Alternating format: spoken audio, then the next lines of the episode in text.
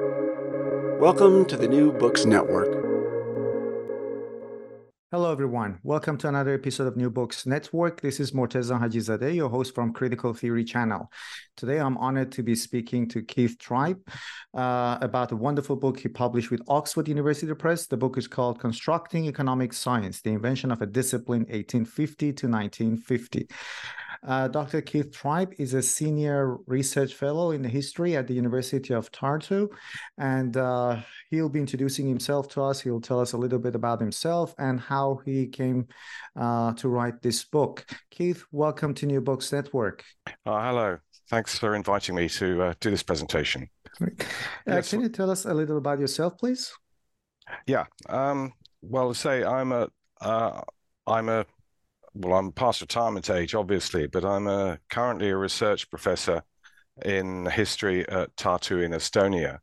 And next year, uh, from January, I'm joining a five year uh, European Research Council uh, project on 18th century Swedish history. So that's a long way from uh, where.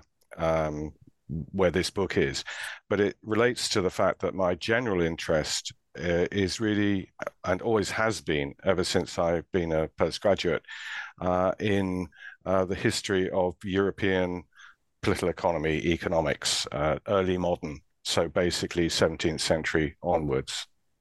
And uh, this book itself originated from a part of that interest in the 1980s uh, when I was member of a, a project, uh, the first real uh, international project on the development of economics, uh, uh, which was a, a, European, North American, and Japanese project, basically.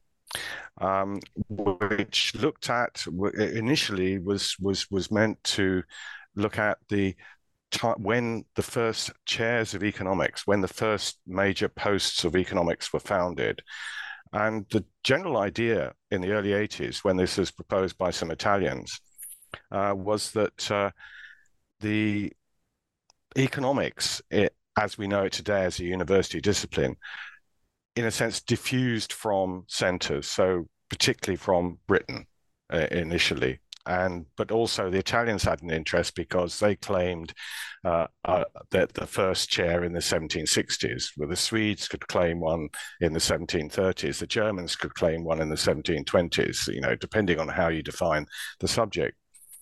But what so so the project was then taken up and, and organized through King's College, Cambridge, uh, mainly by uh, my late colleague uh, Istvan Hont, uh, who uh, had uh, basically organized a, a, series of workshops and networks.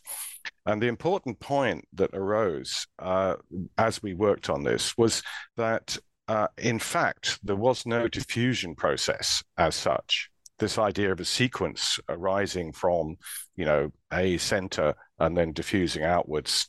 Uh, this, what what we noticed was that in terms of what we regarded as modern economics, were the sorts of economics we know from the 20th century. Um, that actually this all happened in a rush together across the world in the late uh, in the late uh, 19th century. Um, and we had no real explanation for this. Um, but but we this is this is what the various things, the various publications, all the all the national groups published uh, collections of essays on on what they'd found. But I, I took up this issue for I, I was mainly work I had been working in the 19 in 1980s on Germany and published a book in 1988 on 18th century Germany. Um, but and then I switched my attention to Britain uh, and what had happened in Britain. Um, and so it's been a long, long time in gestation, actually, since the 1990s. A lot of the basic spade work that's in this book now uh, dates back to work I did in the 1990s. Um, but what uh, what what I uh, as I worked on this, what I realized was the the the answer to the problem of why it was uh, economics that we know today became so suddenly effectively a universal kind of knowledge uh, was because of the development in the United States of what we now know as a modern university. That is, a university aimed at mass education uh, with faculties and departments with specialization. The best short description of this is actually at the beginning of Max Weber's uh, Science as Vocation, which was published in 1970. It's a, it's a lecture he gave in 1917, a public lecture, where he describes uh, the modern university as a sort of capitalist enterprise based on division of labor and specialization. And this is also related to the kind of critique of the business university that Veblen uh, developed, Thorstein Veblen developed in the States around about the same time. But it was this German, this American university based on a, a misunderstanding really of the older German university tradition. Um, and it's important that as well, basically, a lot of Americans went to Germany to study at graduate level uh, in the later 19th century because across all sorts of disciplines because there were no sort of graduate institutions really in the United States. Johns Hopkins was initially, but generally speaking, if you wanted to get any further than a general undergraduate degree, um, you didn't have a chance to do that in the United States in the late 19th century. And so people, after the, the unification of Germany and after the American Civil War, uh, went to Germany, audited lectures, did postgraduate degrees, and all sorts of stuff. And the German university at that time uh, was organized around a professor who was a sort of universal person who embodied the knowledge of his field.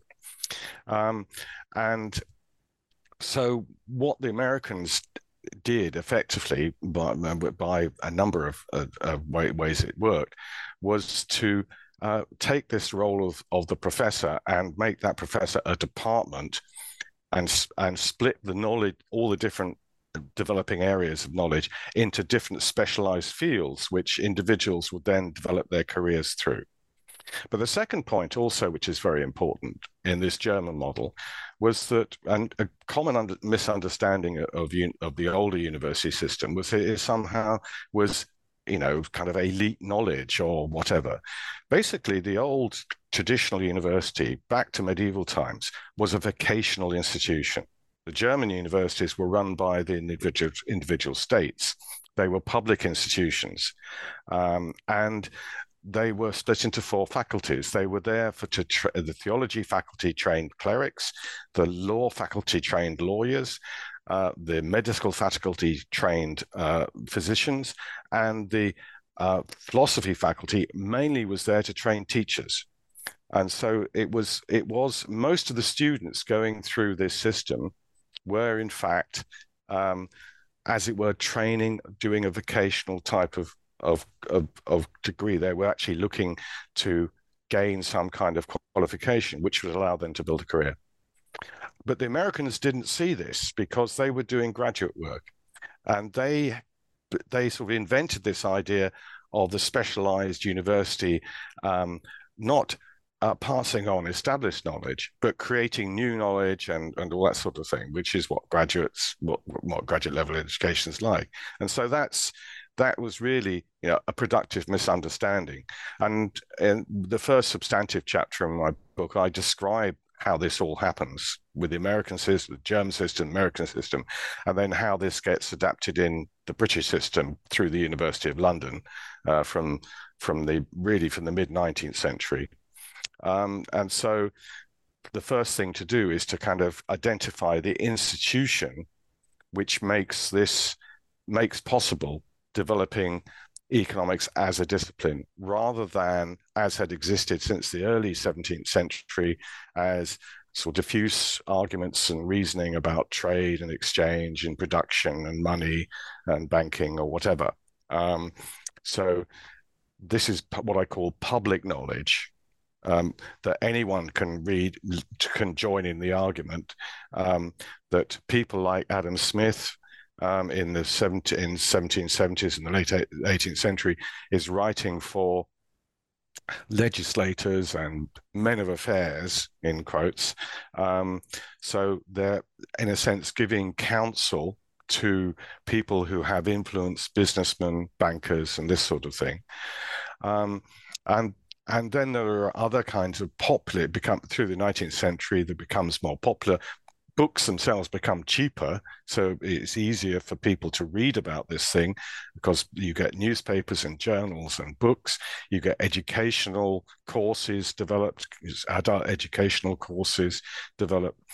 And then right at the end of the century and, and this is the case in britain you get the the development actually in 1903 in Cambridge, you get the creation of the first three year dedicated undergraduate degree certifying you as a trained economist.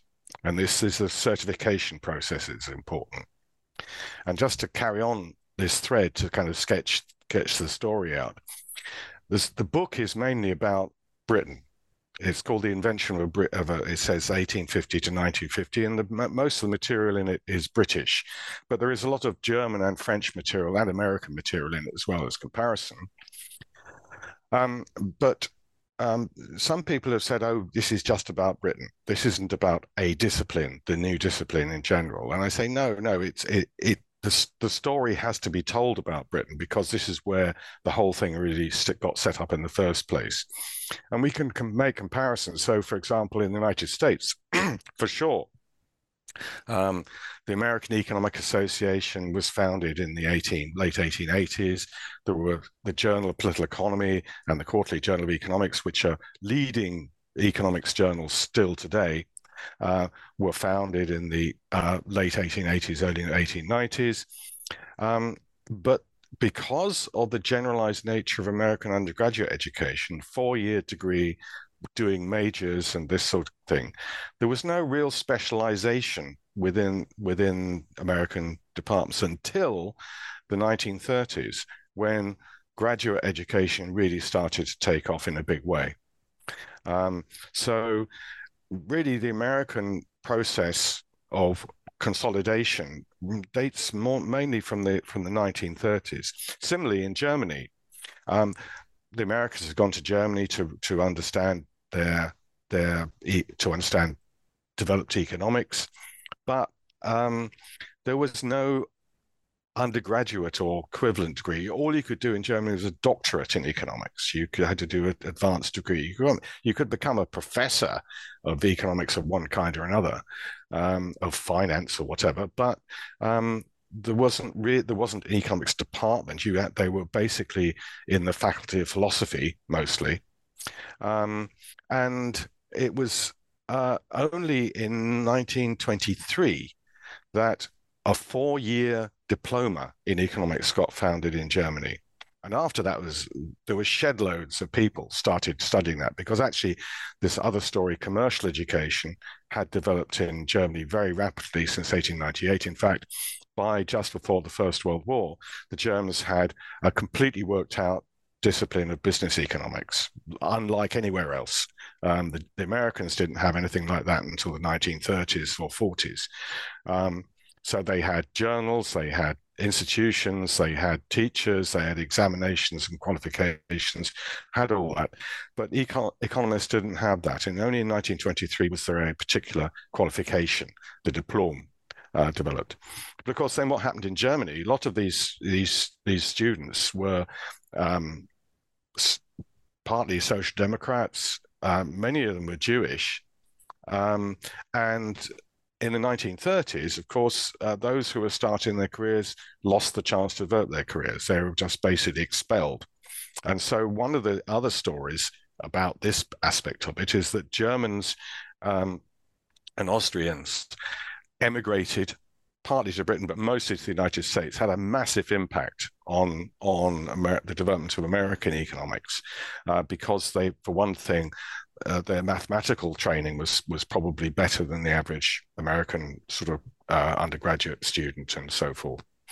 So um, that's that's another reason. So another reason why the, there is this kind of delay uh, in in in uh, in Germany. France is also a bit similar. It's even long takes even longer uh, for them to develop what we would today recognize as a kind of routine of teaching economics. And that just to end up this final sort of the, the, wrap up this this kind of overview. The what I do in my book, I focus on not on great ideas and great thinkers. I focus on the process of developing and training uh, economics or training training students in economics. The great emphasis is on the teaching because if you don't have students, and this is very clear in the early days of economics, if you don't have students, you're not going to have a subject. You you just need student numbers to teach, to raise finance, uh, and to develop discourse, develop discussion, to develop a department big enough for people to actually talk to each other and and have some kind of uh, idea and develop their ideas. Um, so what I'm looking at is the university as a kind of machine for the development of a new kind of discourse, a new kind of specialized discourse with examinations, qualifications, um, societies, uh, uh, textbooks, uh, and of course students who go through this. Because also the other thing is this kind of knowledge which is embodied within this system has to be what I call replic- replicable. It has to be capable of replication. It has to be simplified enough in order for uh, it to be taught to students, for them to absorb it, and then them to go away and teach others later on in their lives and develop their careers in it. And so far from the idea of a, science, a economic science, and this will actually go. I mean, doesn't necessarily apply to the, the life sciences or engineering or whatever, but um, and natural sciences, but certainly for the humanities and social sciences, um, the idea that the, the the scientific state status of these is somehow in some kind of advancing knowledge, advancing the boundaries of knowledge, is I think a misconception. Um, that that the, the sort of the, the, again, this is against the, the great thinkers and the, the, brilliant ideas and this sort of things. Basically, um, certainly there are great great thinkers, if you like, and and great ideas, but the my emphasis is on on the more mundane mass aspect of this. You know, how do you how do you make this kind of transmission mechanism of knowledge work for, you know, in a sense, the average student um, and uh, the, create the, the capacity for these average students to contribute to the building of a discipline through the creation of their careers. And obviously, now we know like the whole thing of publishing stuff, becoming a specialist in, in this area, and the, the whole way in which the, the, the university system itself shifts uh, the attention away from teaching to research, the, the priority of research, and where where uh, advancement of the individual rests entirely upon their their ability to raise funding, to do research, and to publish this research in recognized peer-reviewed journals and and so on, and and so that's also what I'm really describing is how this systems get set up, whereby the economists or the, or the, the academics themselves actually discount teaching nowadays teaching is is is is left to junior staff effectively. Um, uh, discount teaching uh, and see the development of research because their careers depend on this. Other, if they, if they don't publish and they don't um, get prizes and all the rest of it then they're not going to advance their careers they're not going to have a job. Publish so they have to do that. yeah, yes. Well, it's about yes, but so what I'm describing Im- implicitly is how this this isn't an, uh, some kind of error built into the system. This is how the system works. Um, that's that's the nature of the modern university. That's implicit in how it functions. So, and, and I, I, can talk. And well, shall I just carry on on that? Wait, because... uh, wait. You're this. Well, I love listening to what you said, and I absolutely love how you kind of laid out how the university, the modern university started, and you also talked about the origin of universities. Because I sometimes talk to some of my colleagues, and they just make a comment that universities have failed in their missions to produce work-ready people, and I said, well, it's not really their only mission to produce work-ready people, and I love that idea yeah. that you mentioned about vocational uh, universities back in the Middle Ages.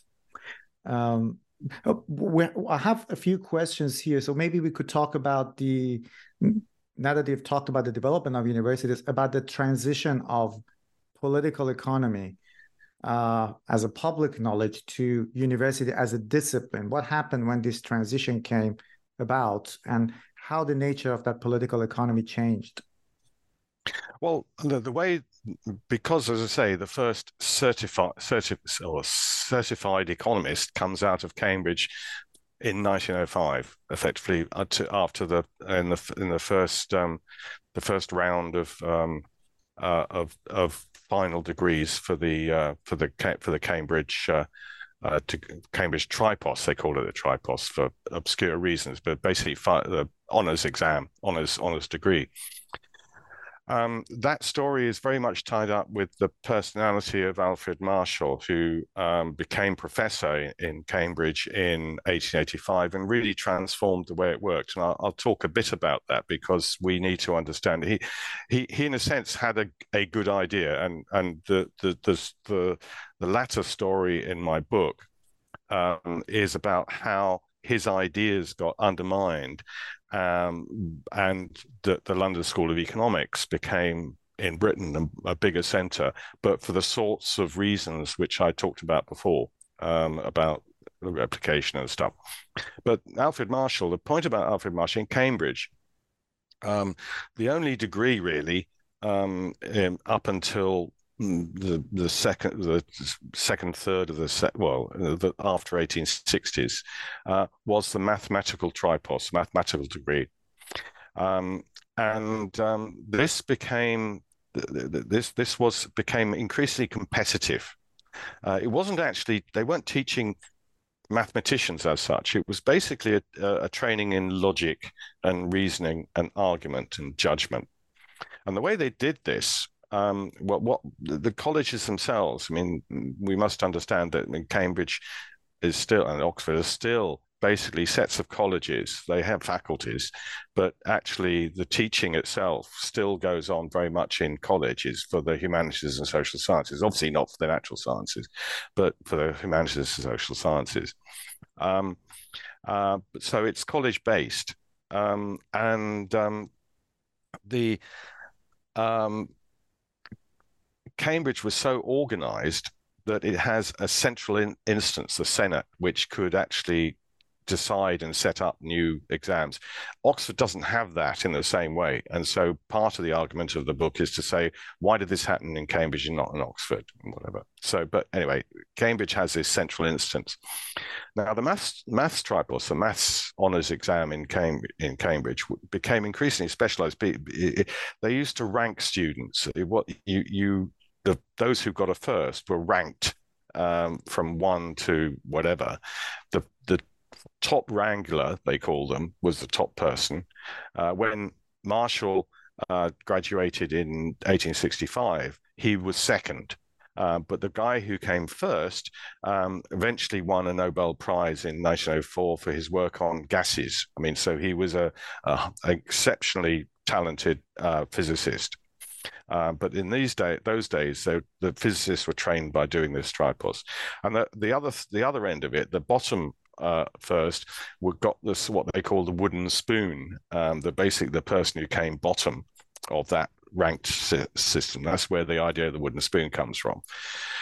Now, the colleges weren't very good at teaching, and so from the 1840s onwards, um, the someone who wanted to do, well in the tripos, to excel and do and and and distinguish themselves, had to um, get specialized private coaching or teaching, which they called coaching.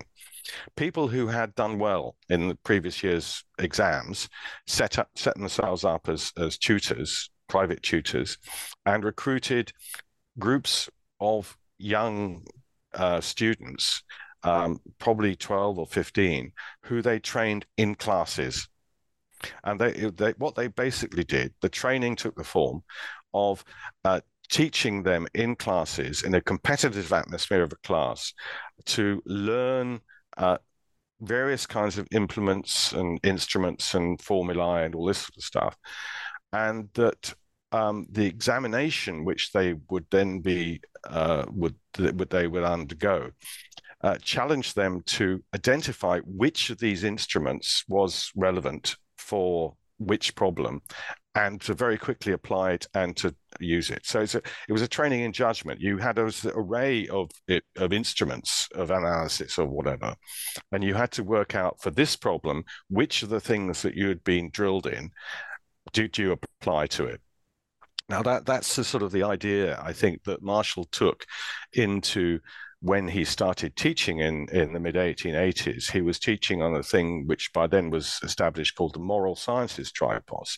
But the moral sciences tripos, which was involved with uh, philosophy and logic uh, and politics as well as political economy, um, was basically a training in books. So you you you you you actually you you did well in the exams for the moral sciences um, simply by reading books. It wasn't the same kind of thing. And what he wanted to do, I think, was he he actually had this vision of economics as the future for people in in politics and administration.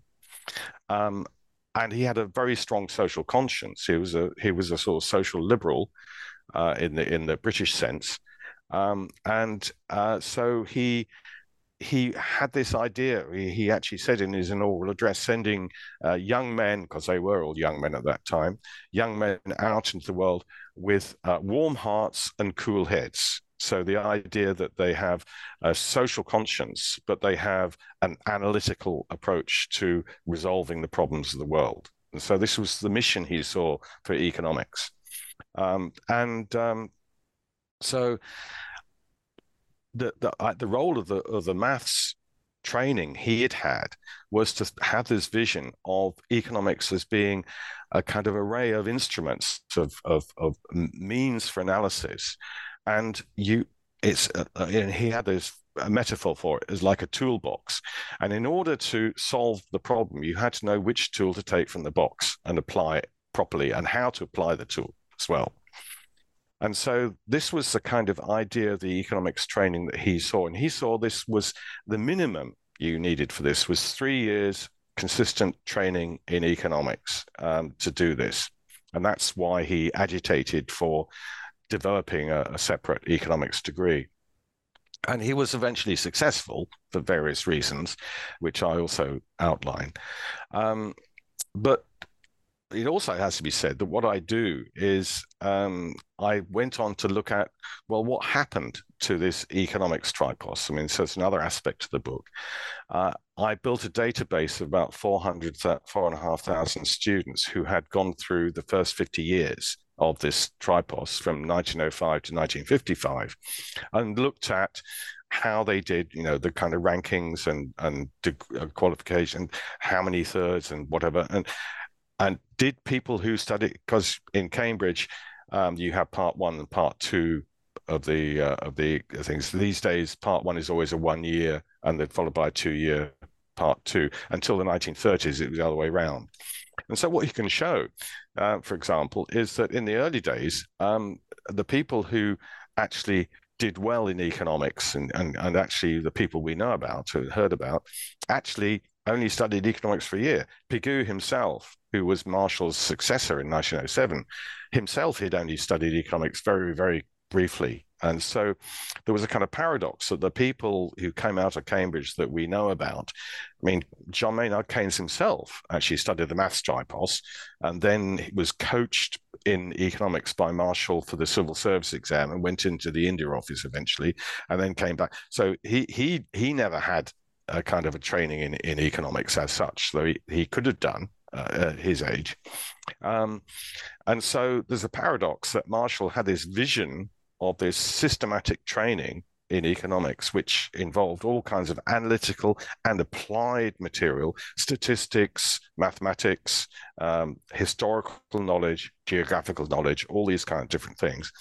Um, but actually, those people we know about um, had none of these things really, which is just a paradox.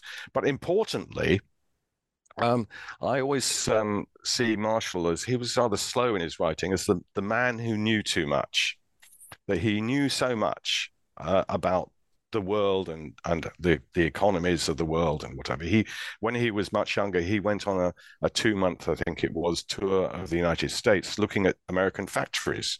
You know, he was interested in how factories worked and this sort of thing. And so um, you know he was he had this very hands-on conception of the economy and how it worked. But of course it's very diffuse and, and large. And he never really managed to pull this all together. He in a sense he knew too much. And his comeuppance in a sense for what happened was that in the in in in the London School of Economics, which by the 1930s had been going since 1895, but mainly as a, a, a, a commercial college. Um, the person who was professor of political economy then, um, from 1929, Lionel Robbins, um, uh, set about uh, converting what had been essentially a vocationally based uh, institution into a, a science a science based um, organization. I mean, a science based discipline.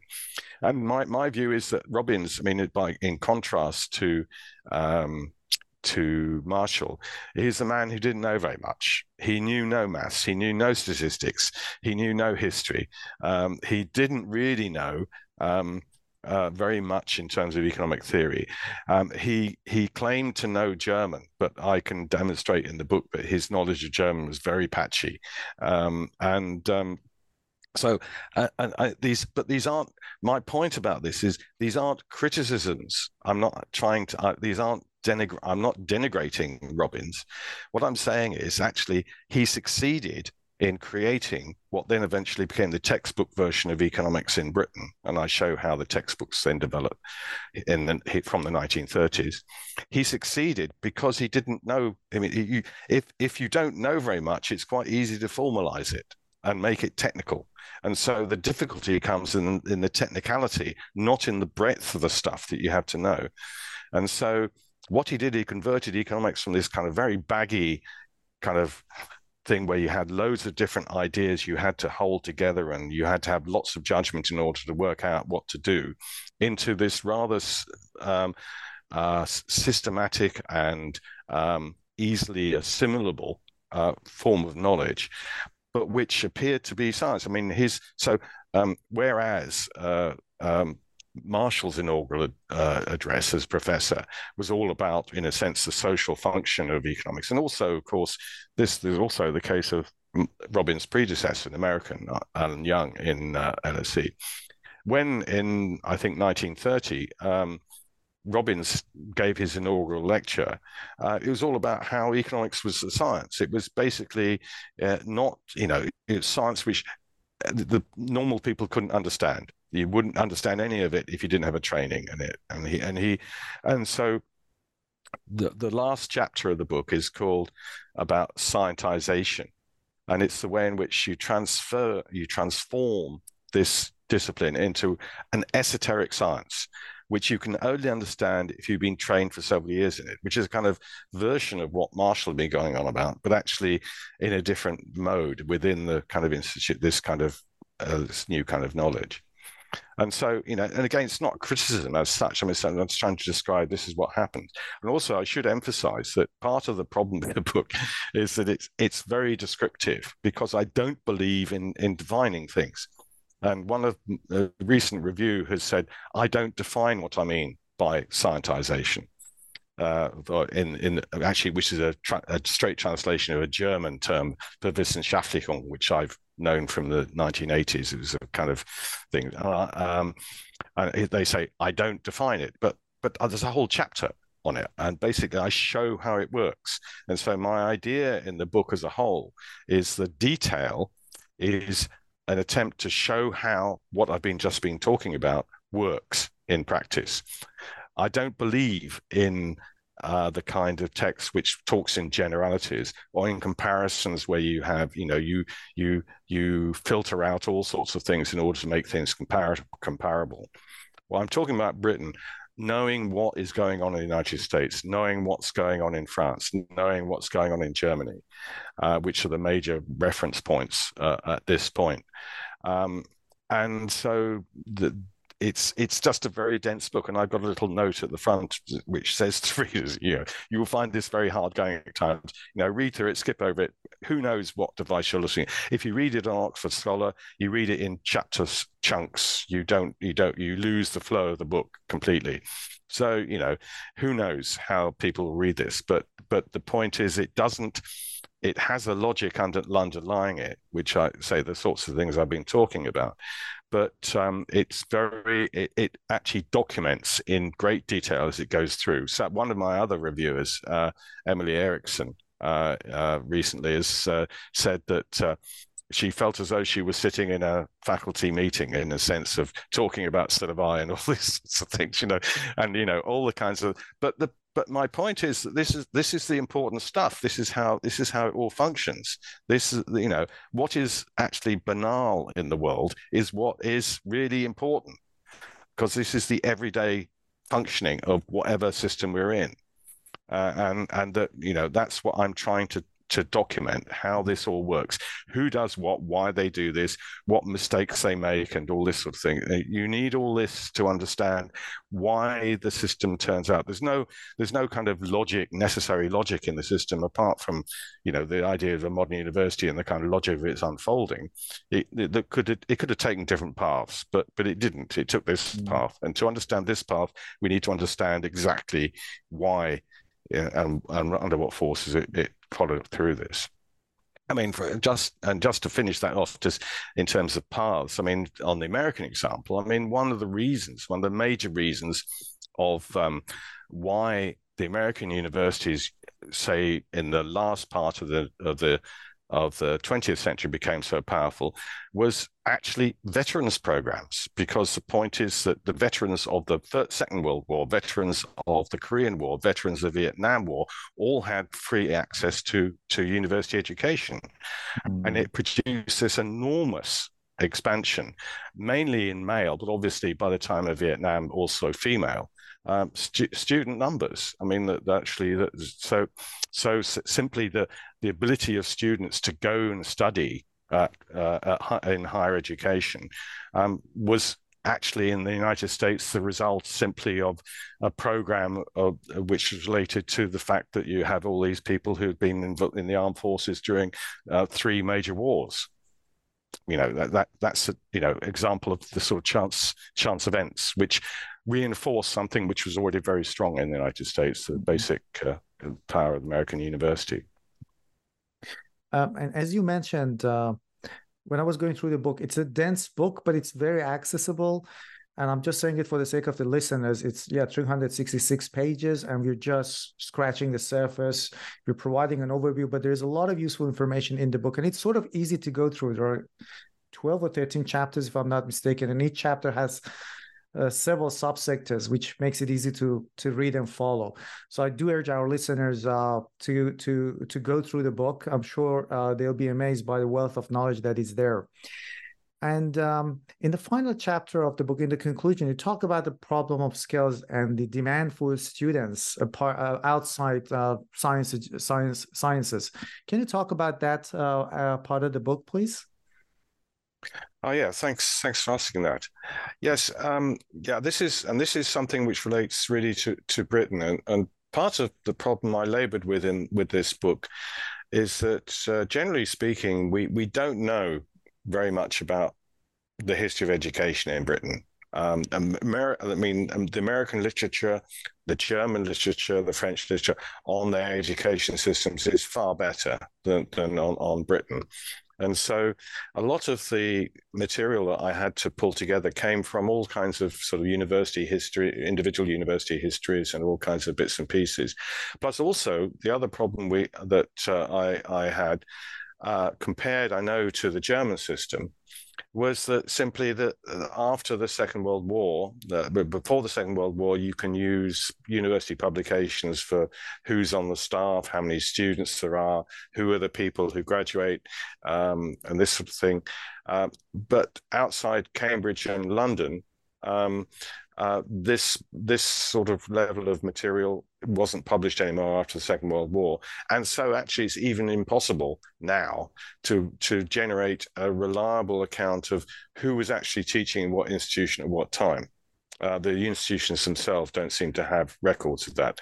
The University of London itself, uh, certainly in the later 1990s, had no real reliable um, records of its own graduates. When I looked at the uh, archives, in, when I was in the university archives, uh, looking at the trying to patch together uh, uh, individual accounts of putting names to the the generalized data I had on graduation, the numbers graduating that year.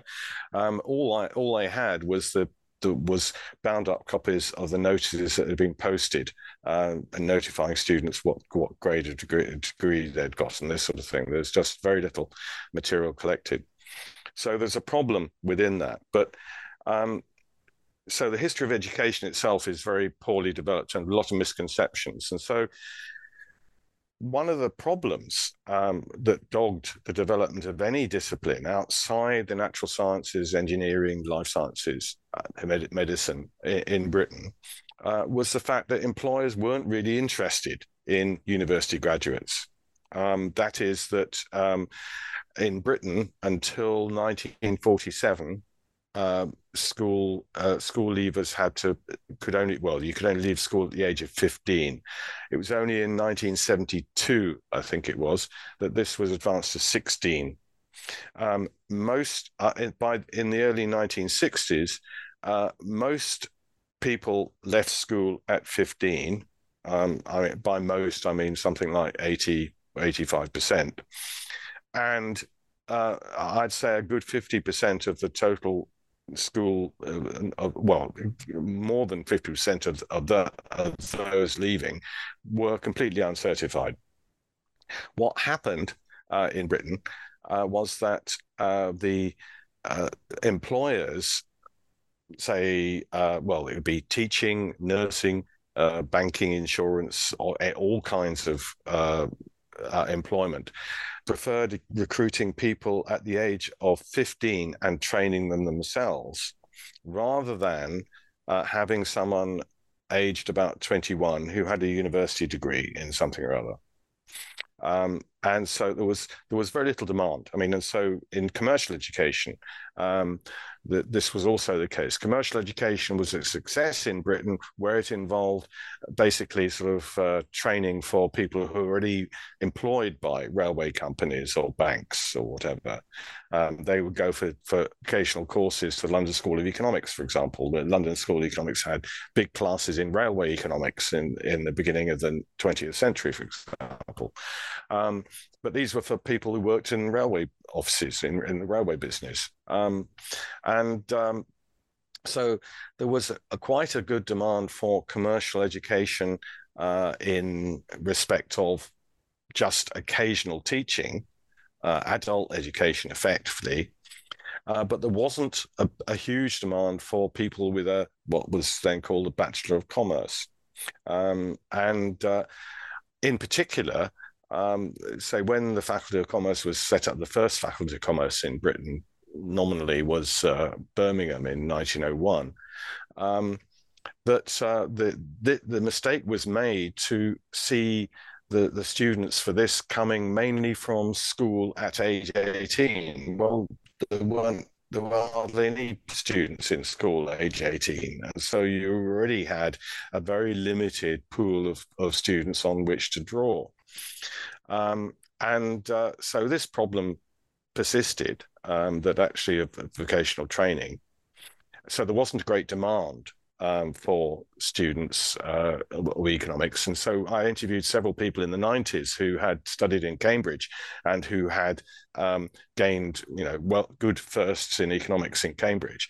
And mostly those who actually got relevant jobs is because of the fact they they knew John Maynard Keynes and who who who held a political economy club and he he found jobs for them. Um, but you know, on the on the open market, um, uh, even a Cambridge first in economics was was not particularly valuable uh, in the in the 1930s. Um, so the, there's that problem, and so combined with that, even from the from the 1950s. So the 1950s, you could say, well, you know, universities are elite institutions in that they only actually recruit. They only have something like five percent of the 18-year-old cohort entering them, um, and uh, so they're very elitist. Uh, and what people overlook is the fact that in fact, most stu- most school students left school at 15, and only say about 15% of the cohort would carry on. Well, actually, less than that. Actually, something like 10% of the cohort uh, uh, went on to the age of 18, studying to the age of 18, and then something like 80% of them went to university. And what they studied was the sciences. So you couldn't. What could you do with a history degree? What could you do with an English degree? Apart from teach history or English in school. And schools weren't interested particularly in having um, people who had degrees in history or English necessarily. Um, uh, the, the, expansion of the schooling system relied to a great extent on on teacher training colleges and this sort of thing, which was uh, so they were parallel institutions. Um, but um, so what what is overlooked is the fact that well into the 1960s, when I look about uh, my old school's um, sort of who's going to university this year stuff, is is what strikes you is the overwhelming number of people going into the natural sciences. Um, that ob- obviously, for obvious reasons, in order to go into the natural sciences or engineering or medicine, you need uh, a, serious uh, mathematical and physics and chemi- chemi- chemical background, um, and you need systematic training in this. Um, so that is what people stayed on at school to get. If you were going to go into banking, for example, then you would leave school at 15 um, and go into and be be taken on by a bank, a form of apprenticeship.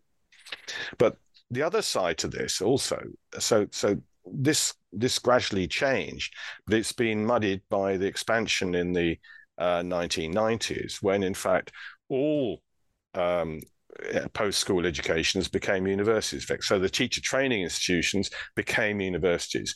Um, nursing training was rolled into universities um, in 2000. And I think it's particularly easy to see in nursing um, that, in fact, this is a terrible thing to have done because the focus of nursing training shift was was necessarily shifted by the dynamics of the university with all the publish or perish stuff that I talked about before, and so the vocational uh, practical aspects of the discipline of, of the training were uh, subordinated increasingly by the teaching staff by to to the the demands of of of, of the kind of career based thing they had they had to do um, and and my my uh, toward in the conclusion of the book, I allude to or I develop a sort of a, an argument that the, the English education or the British education, well, not yes, it is English because Scottish isn't quite the same. Uh, the English educational system is suffers from two kinds of over specialization that schooling is over specialized so these days you have to by the by the age of 14 you've got to decide whether you want to go into medicine because if you choose if you don't you have to choose the right subjects from that time on.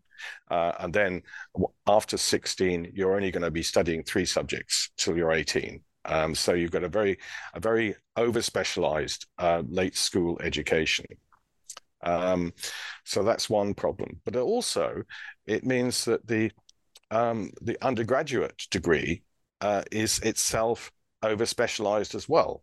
That it, it, it, actually has too great an emphasis on specialized knowledge as opposed to generalized useful knowledge, compared with, for example, the four year American um, undergraduate degree, where you will do all sorts of different things and you will major in a particular topic. But when you major in economics in most American undergraduate degrees, you won't end up doing as much economics as you will have done in three years in, in Britain.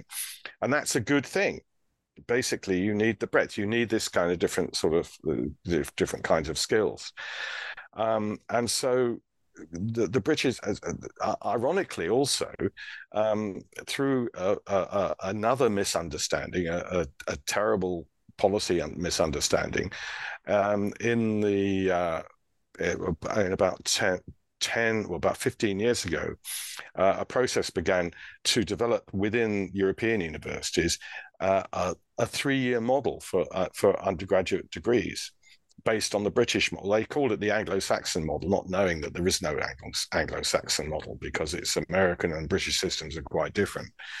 Um, and so part of the story of my book is to um, in in the sphere of economics is what I know about because nobody else seems to have done anything like this across other disciplines in the same sort of way. I'm talking about economics, but but I'm trying to draw a general general conclusions about problems within um, uh, the educational system, which is a point I came uh, came in at saying we we know so little about the educational system. People, I I I went to school when I was five, and I left the because it was unusual then, but I left um, the my full-time education eventually when I was 25, 26. So that's 21, uh, 21 years of my life was basically in one way or another with interludes spent in schooling and education. And no one's interested in what happens in that time. That's an important incredibly important period of formation of people's lives. And yet nobody nobody seems to be interested in the social impact of that apart from sort of criticisms or endless arguments about syllabus and all the rest of it.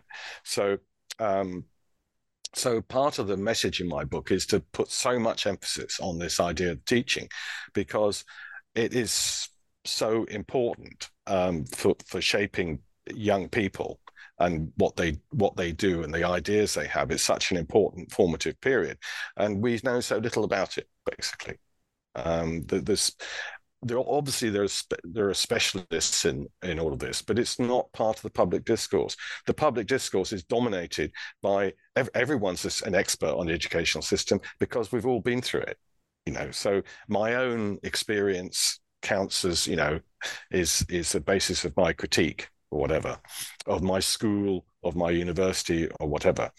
But um, really there's very little systematic understanding public understanding of the, some of the points I made about the development of what the university does or why, um, and why it is that the university tends, in say in economics, to to turn out um, people who are not really that suited for the kind of jobs which they go into because there's no no link. I mean, at one point in my career, I left university and I went to work in a in a, in a, a, a school. Uh, I taught six, uh, 17 to 18 year olds economics and business science. And part of my interest was to find out what on earth they learned as economics. And I was horrified to find what, the way that economics was taught uh, in, in school. It was two years of these young people's lives completely wasted, really, in studying this subject, as opposed to business studies, which was very well organized, actually. Um, but um, so people in universities teach teach people in front of them without knowing anything about where they've come from, what they what they know, what they what they're doing, uh, what their interests are, um, and that that schools in their turn educate people with virtually no idea what goes on in universities and how universities work.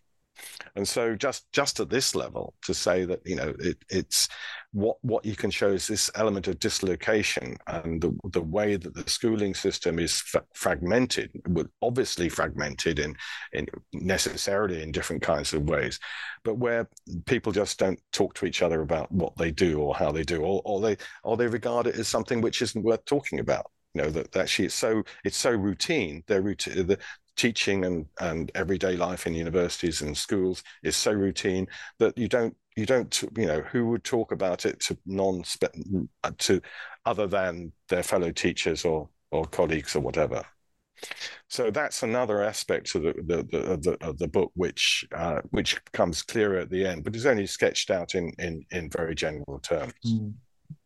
uh, it's uh, it, it was i guess couple weeks ago, I accidentally came across an article on Aeon magazine called Economics is Once Again Becoming a Worldly Science. And I came across the name Alfred Marshall. I would have I wouldn't have known who he was uh, if I hadn't read the book oh. that you published. and uh, you mentioned that uh, b- before we start recording the interview, you said that the book has recently won a very prestigious award. Am I right? Yes. Uh, well, prestigious is it's the the European Society for the History of Economic Thought, mm. um, ESHET, um, is basically has an annual conference. Um, mm and it's a it's a basically a pan European uh, mm. meeting. And uh, uh, last year, every year it awards a book prize, a hmm. monograph mm. prize, and last year I was awarded uh, the the best monograph uh, prize for this, and. Um, and the, pri- the prize is that you have to go and give a lecture at the next one. So I, I, I just come back from Belgium. Uh, the meeting was in Liège a couple of weeks hmm. ago, um, and I gave a, a, a lecture on this. So, yes, I I've, I uh, I was very I was very flattered to to to uh, to to gain this prize mm. because mm. I say it's um, it it is to to, to some extent critical both of economics as a discipline, but also the way in which the history of economics has been written yeah. as basically yeah. an idea of ideas and theories and mm. the advance of science and so mm. forth. Great. Uh, congratulations on that. And is there any um, other projects you're currently working on? Any other monographs?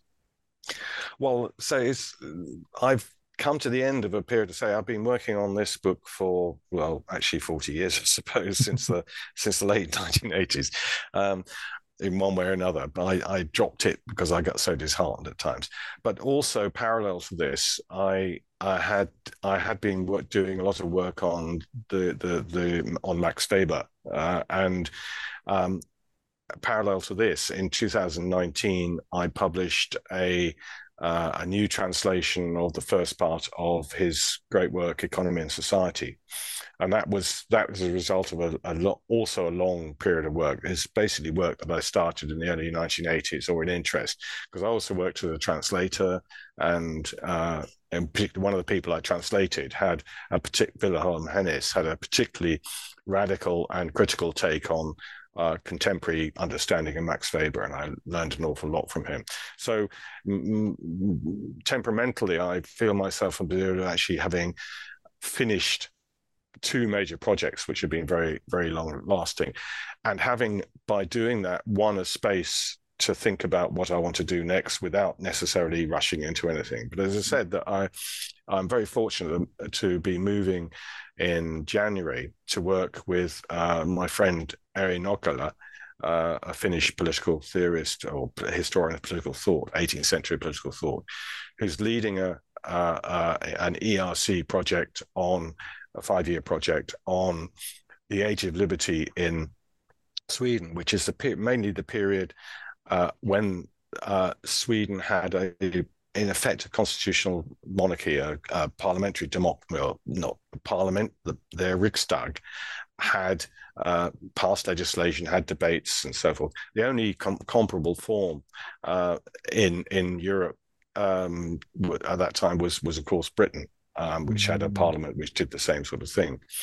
Um, and uh, this is all about how they debated reforms, economic reforms, and my role in this is to um, is to to work out or to to to read read uh, European, um, let's say Italian, mainly Italian, French, German, and English works, um, and to see how they relate to the kinds of arguments they are developing in in Sweden.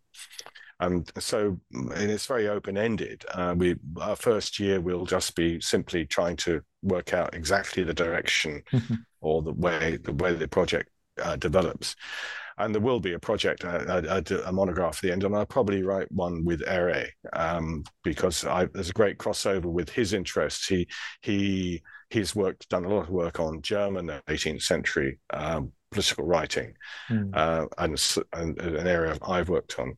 And mm. so, in a sense, I'm I, I I aim to retreat from the modern world back to the early modern world simply because actually it's more satisfying to work on because that you you in a sense the resources are finite part of the problem of working on modern materials is that you there's so much you don't know about that, that mm. obviously so much so much data materials that you're never going to have access to uh, and so so there has to be a superficiality in writing about the present day or mm. as i said the, the material you know the material just doesn't exist mm. um, so um, going back paradoxically going back to the past means that you have a, a much firmer grip of the available data and material um, mm. and in a sense for my age this is something more satisfying to do but i think it has great great impact because what we're also doing at the same time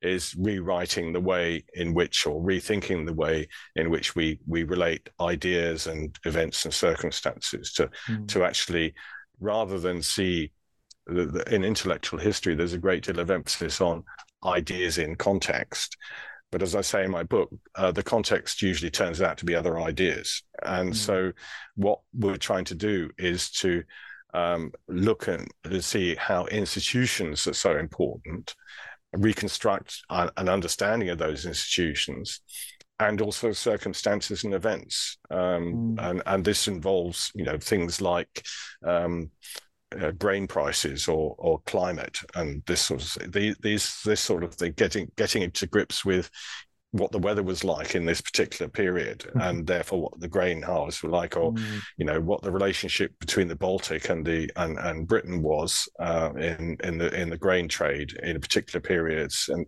all these kinds of these these are contextual matters which don't get get passing mention sort of in in intellectual history but but mm. I'd, what i'd like what i my ambition is to sort of uh, to, to use a, a, a well-worn metaphor to reverse the flow on um, ideas and context to actually just to work from the context to the ideas rather from the ideas to the context mm, mm. Sounds like a very fascinating project, and uh, look forward to reading your chapter potentially, right, in that uh, monograph. and well, thank you very indeed. much, Keith. Thank you very much for accepting this invitation. Really enjoyed listening to you, and I do encourage our listeners to pick up the book and read it. Fascinating book with lots of great information. No, thank you again. It's great. It's a great honor to to have been able to talk to you.